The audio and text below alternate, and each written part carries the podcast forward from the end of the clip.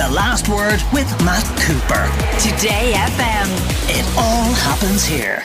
Today Uh, we're going to talk first in Tech Tuesday today about uh, the forthcoming advertising on Netflix and Disney Plus, which is getting closer. I think it's going to happen quite soon, is it? Well, we knew about the Disney plan, Matt. So what they're doing is they're launching what's called an ad tier, so an ad-supported tier, which means that it will be sort of an entry level uh, package, expected to be priced between seven and nine euros in this part of the world. It's going to launch in December in Australia and France, um, maybe not in Ireland initially, but shortly afterwards, I think.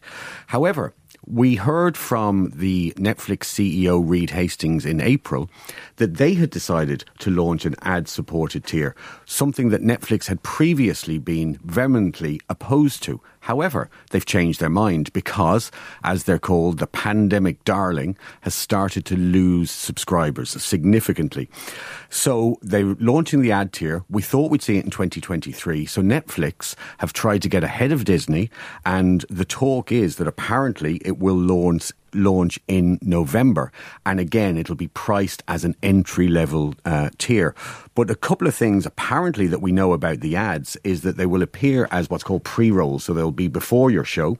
They will be unskippable. You will not be able to click uh, skip ad like you do on YouTube. But also, they're not going to take, apparently, they're not going to take political ads, they're not going to take cryptocurrency ads, and they're not going to market products to children, which is an interesting one.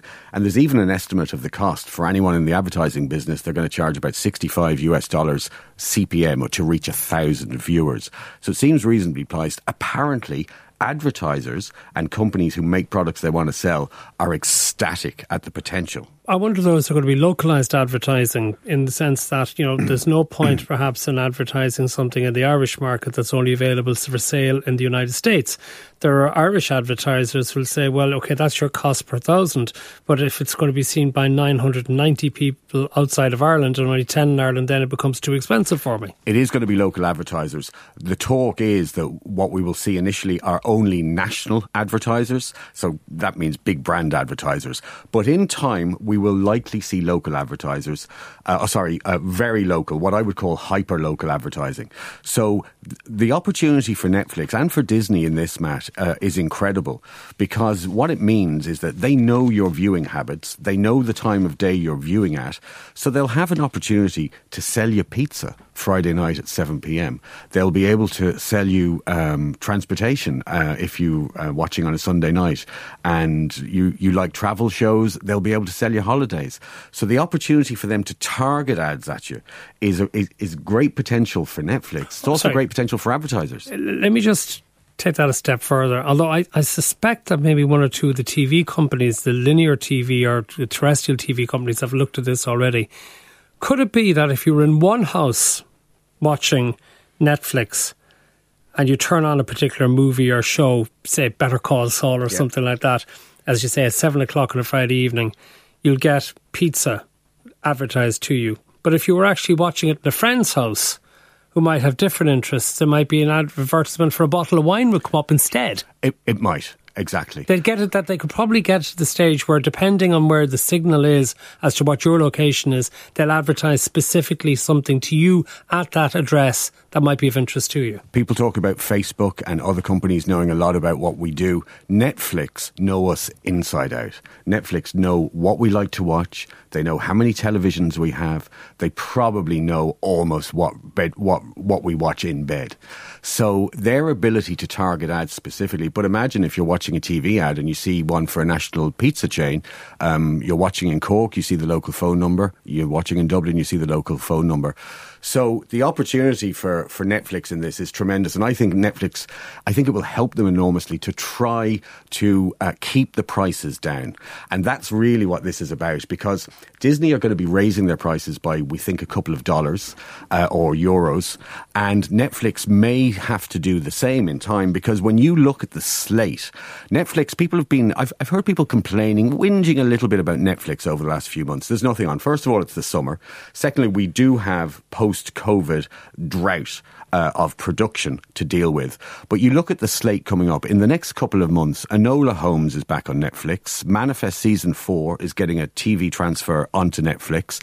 Um, the uh, the Crown will be back. The Swimmers, uh, new movie that could well win them an Oscar, and I'm really looking forward to a show called 1899, which sounds to me like essentially Lost on a uh, on, on, on a famine ship. So hope it finishes better. uh, so do I. I think uh, I think Netflix.